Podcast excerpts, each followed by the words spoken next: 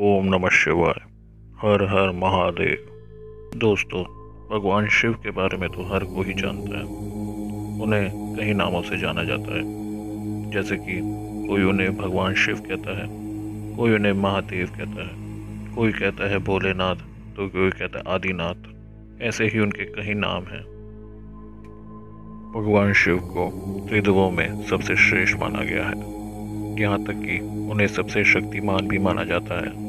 जैसे कि कहा जाता है, भगवान ब्रह्मा सृष्टि की रचेता हैं। भगवान विष्णु सृष्टि के पालनहार हैं। उसी तरह महादेव सृष्टि के संहारक हैं।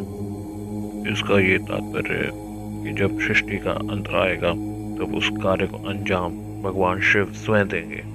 इस बात से आपको ये तो समझ आ ही गया होगा कि क्यों भगवान शिव को सर्वशक्तिमान कहा जाता है। लेकिन क्या आप जानते हैं कि एक वक्त ऐसा भी आया था जब स्वयं भगवान शिव को अपने आप को बचाने के लिए कैलाश पर्वत से भागना पड़ा था?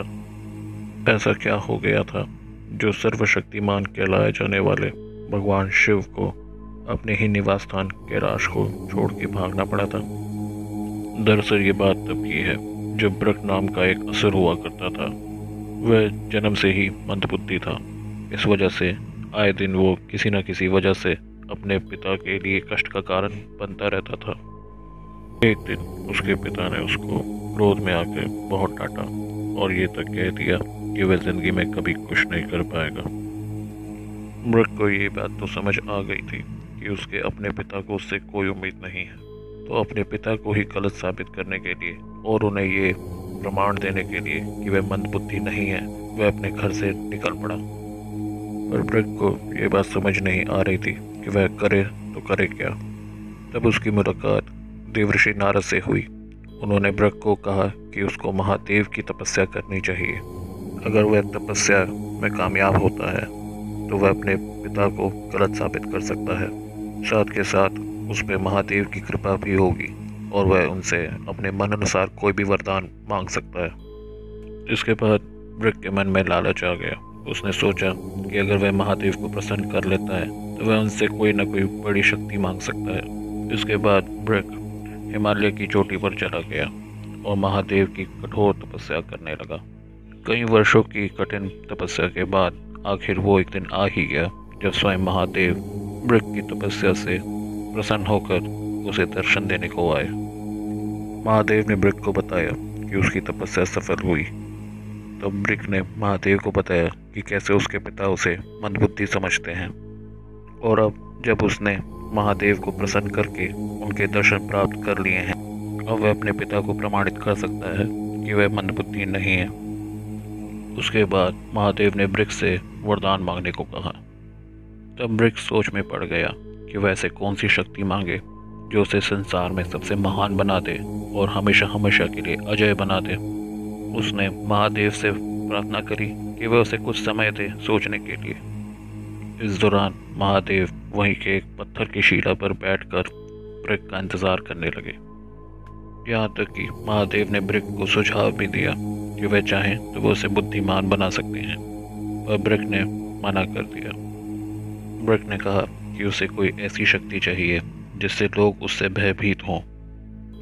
तब ब्रिक ने महादेव से वरदान मांगा कि वह जिसके भी सर पर हाथ रखे, वो इंसान या जीव, जंतु, जो भी हो, वह भस्म हो जाए।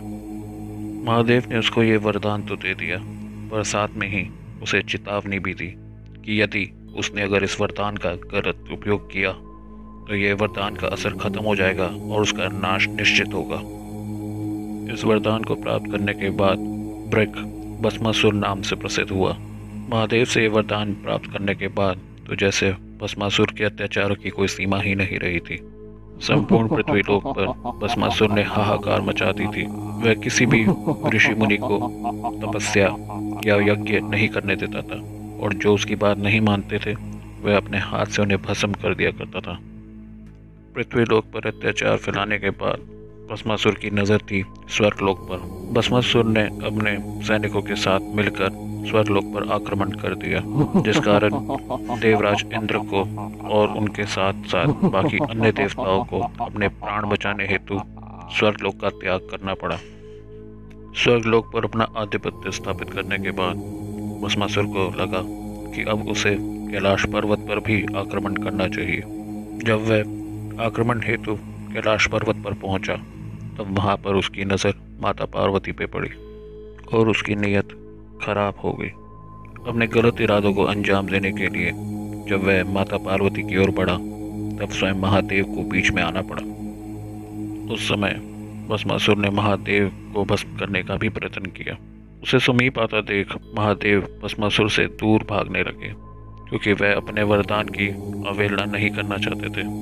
जैसे जैसे महादेव भागते रहे, वैसे वैसे भस्मासुर उनका पीछा करता रहा।